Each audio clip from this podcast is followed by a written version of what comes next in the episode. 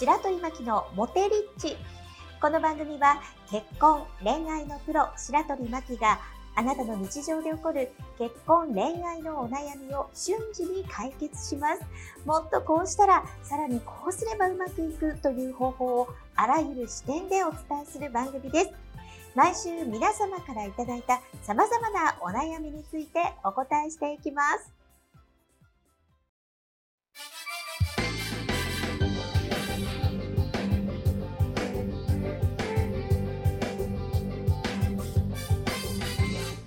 はい。白鳥真希の今週はこれが痛いということで、後半戦ですね。このコーナーは結婚恋愛のプロ、白鳥真希がこうやったらうまくいく、こうやったら楽になる方法をお伝えするコーナーです。はい。今日のテーマは引き続き自分の内側と向き合ってみるとどうなるってことをお伝えしたいこうと思います。うん、で、先ほどね、言ってたみたいに、はい、身回りのことがね、自分のこと好きじゃないなと思ってるとね、落ち込んじゃったり結構するわけですよ。はい。で、ここをなんか改善するために、うん、自分がすごい楽しいなって雰囲気のところ気持ちを思い出して、はい、感情をコピーして持って帰って、まね、でそれを嫌いかもしれないというドキドキしたステージの時に再現してみる、はい、でそう思いながら対応していくとコミュニケーションがうまくなるよってお話をしてました、はい、でね、さらにねちょっと書き出していただいたりとかねちょっとやってみたいと思うのが、うん、何をしたら自分の内面向き合いすると嬉しいのってことで、嬉しいことでなり楽しいと嬉しいとちょっと違うと思うねんね。そうやね。楽しいことってどんなことって私、はい、楽しいことか、楽しいことね、うん、まあ一人で YouTube 好きなもの見てるから楽しいですね。まあ楽しいですね。で嬉しいことは人になんかあって、うん、結構褒められたらちょっと嬉しいってことがあって、楽しいと嬉しいはごっちゃにしないようにしてるんですよ、人生で。大世界で嬉しいことっていうの方が楽しいことよりも優先順位が高いと思っていて、はい、で例えばまあそうだな、子供と一緒にお話ししてるような時でカフェに行った時は嬉しい感じ、はい、でプラス楽しいんだったらさらにそこに美味しいケーキがあれば美味しい、うん、楽しいです、うんうん、って形でみんなちょっとね自分のことを内面見つめるために何をすると嬉しいのかっていうのをちょっとね変えてもらったりとか、思いポカーンと思ってもらうと、これがねまた新しいコミュニケーションを取るときに、うん、私こうやってもらったら嬉しいんですって言える人って素敵なんですよ、はい、だってみんな何をあげたらいいかどうしていいかわからないから、言ってもらうとへえそれしたら嬉しいんだと思うと、うん、じゃあ可愛いっても言ってもらうのが嬉しいんですよって男の子の前で素直に言うでしょ、はい、そしたらじゃあ可愛いねって言ってくれるわけですよ、男の人が。だからはい、うん、待ってるんですけど私ちょっとそこで、はい、来たなはいはい、私可愛いって言ってもらったら嬉しいんですけど、はい、もう可愛いです、そうそうそうもうさっきからずっと言ってるからなんかこれ、今更また言っていいんかなってちょっと一瞬裏をかいてしまいました。そこですかって感じで、はい、こうやってねみんな自分の内側で嬉しいことを分かってると、はい、リクエストできるんですよね、うんうんうん、だからぜひリクエストいただいて、はい、あと自分にとって一番大切なことは何っていうのも聞いてほしいんですよ、自分の内側を見つけ合うときに、はい、で自分にとって大切なことって何って言ったら、私大切やっぱり子供かな。子供とか家族と、それから大事な仕事仲間のチームかな。はい、チーム。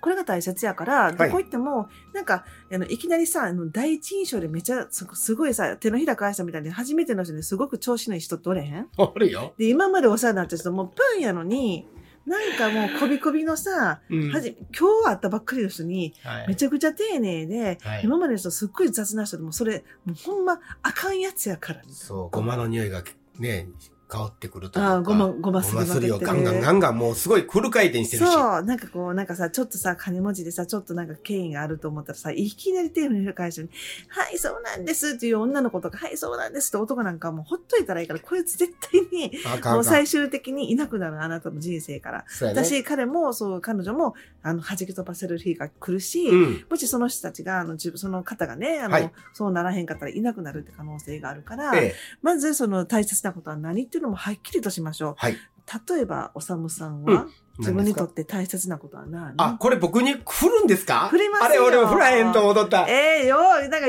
ゆっくりしとる。自分の、いや僕ゆっくりしてるもん。はい、ゆっくりめっちゃしてるからもう気抜いとったけど、まずもう一回言ってくださいね。自分にとって大切なことは何？ちゃんと聞いてよ。いや聞いてるんやけど、もうまさかそう思ってへんかったから。そうか。なんか投げかけていくかなと思ったから、僕には質問けえへんな戻った。余裕かましてたな。ちょっとゆっくりしすぎた。自分にとって大切なことは何ですか？大切なことは、まあ、家族ですよね。もちろん。はい。おっしゃったように。うんうん、他は、まあ、仕事。このラジオはすごく大切ですね。これなくなったら結構へこむ？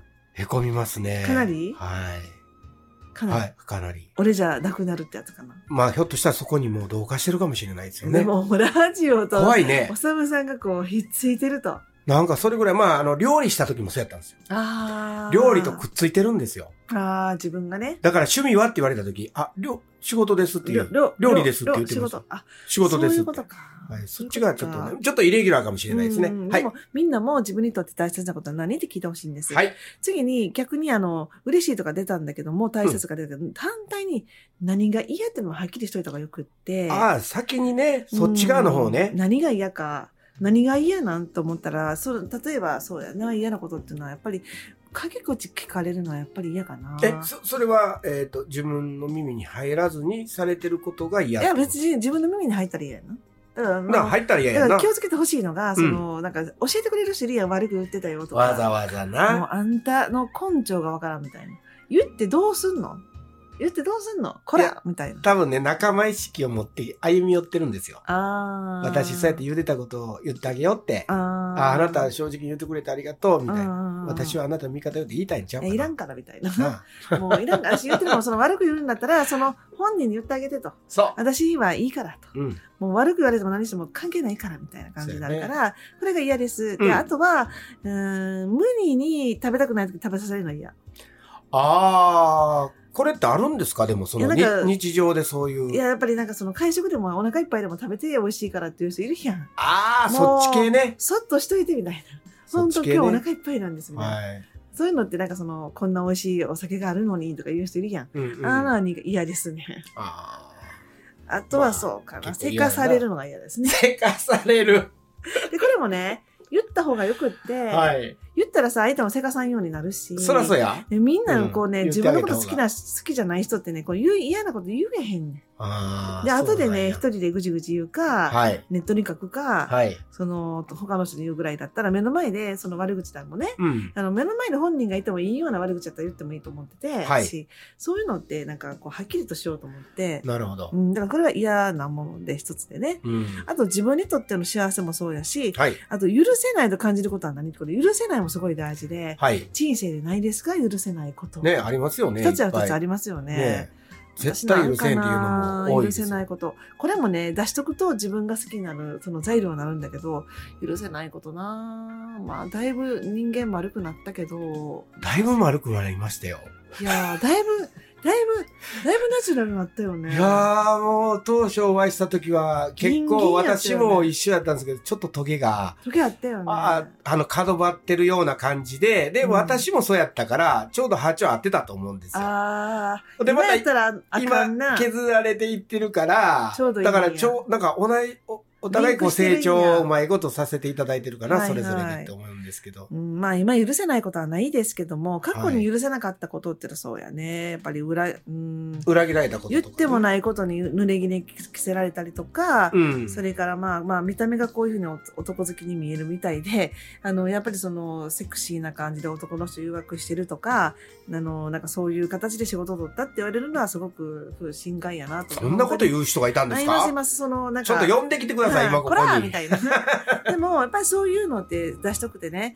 で、できたら今言ったら何をするとき、まあ、まとめますけど、何をすると嬉しいのとか、自分にとって大切なことは何とか、反対に何が嫌なのとか、はい、自分にとって幸せとはとか、知らせないこと、感じることは何ってことで、はい、これを、まとめていくことによって、まあ、頭でなくて手を動かすってことと、はい、プライベートな空間でやっぱり行って自分一人で書くってこと、で、気持ちをあるがままに書く。はい、で、誤字脱字はどうでもいいから、書き出すことがジャーナリングって言って、周りの人のコミュニケーションも上がりますんで、はい、書いてみるというのがすごい大事。まずね、書き出す。だからノートとペンはね、バッチリ。あと、人に見せなくていい。こんなんは適当に書いてて誰にも見せることないんやから、腹立つなも書いてもらってもいいし、そういうことでやってもらうと、さらに人生が変わりますのでね、はい、ぜひね、皆さん自分の内側を向き合って、優しく丁寧に、携帯を拭いて、はい、それでいろんな周りの人にはね、自分のことが好きやと勘違いしていい感じで、生きていく方がすごくコミュニケーション上手くなるので、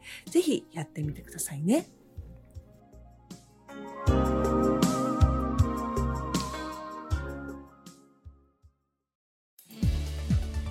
白鳥巻のモテリッチいかがでしたでしょうか。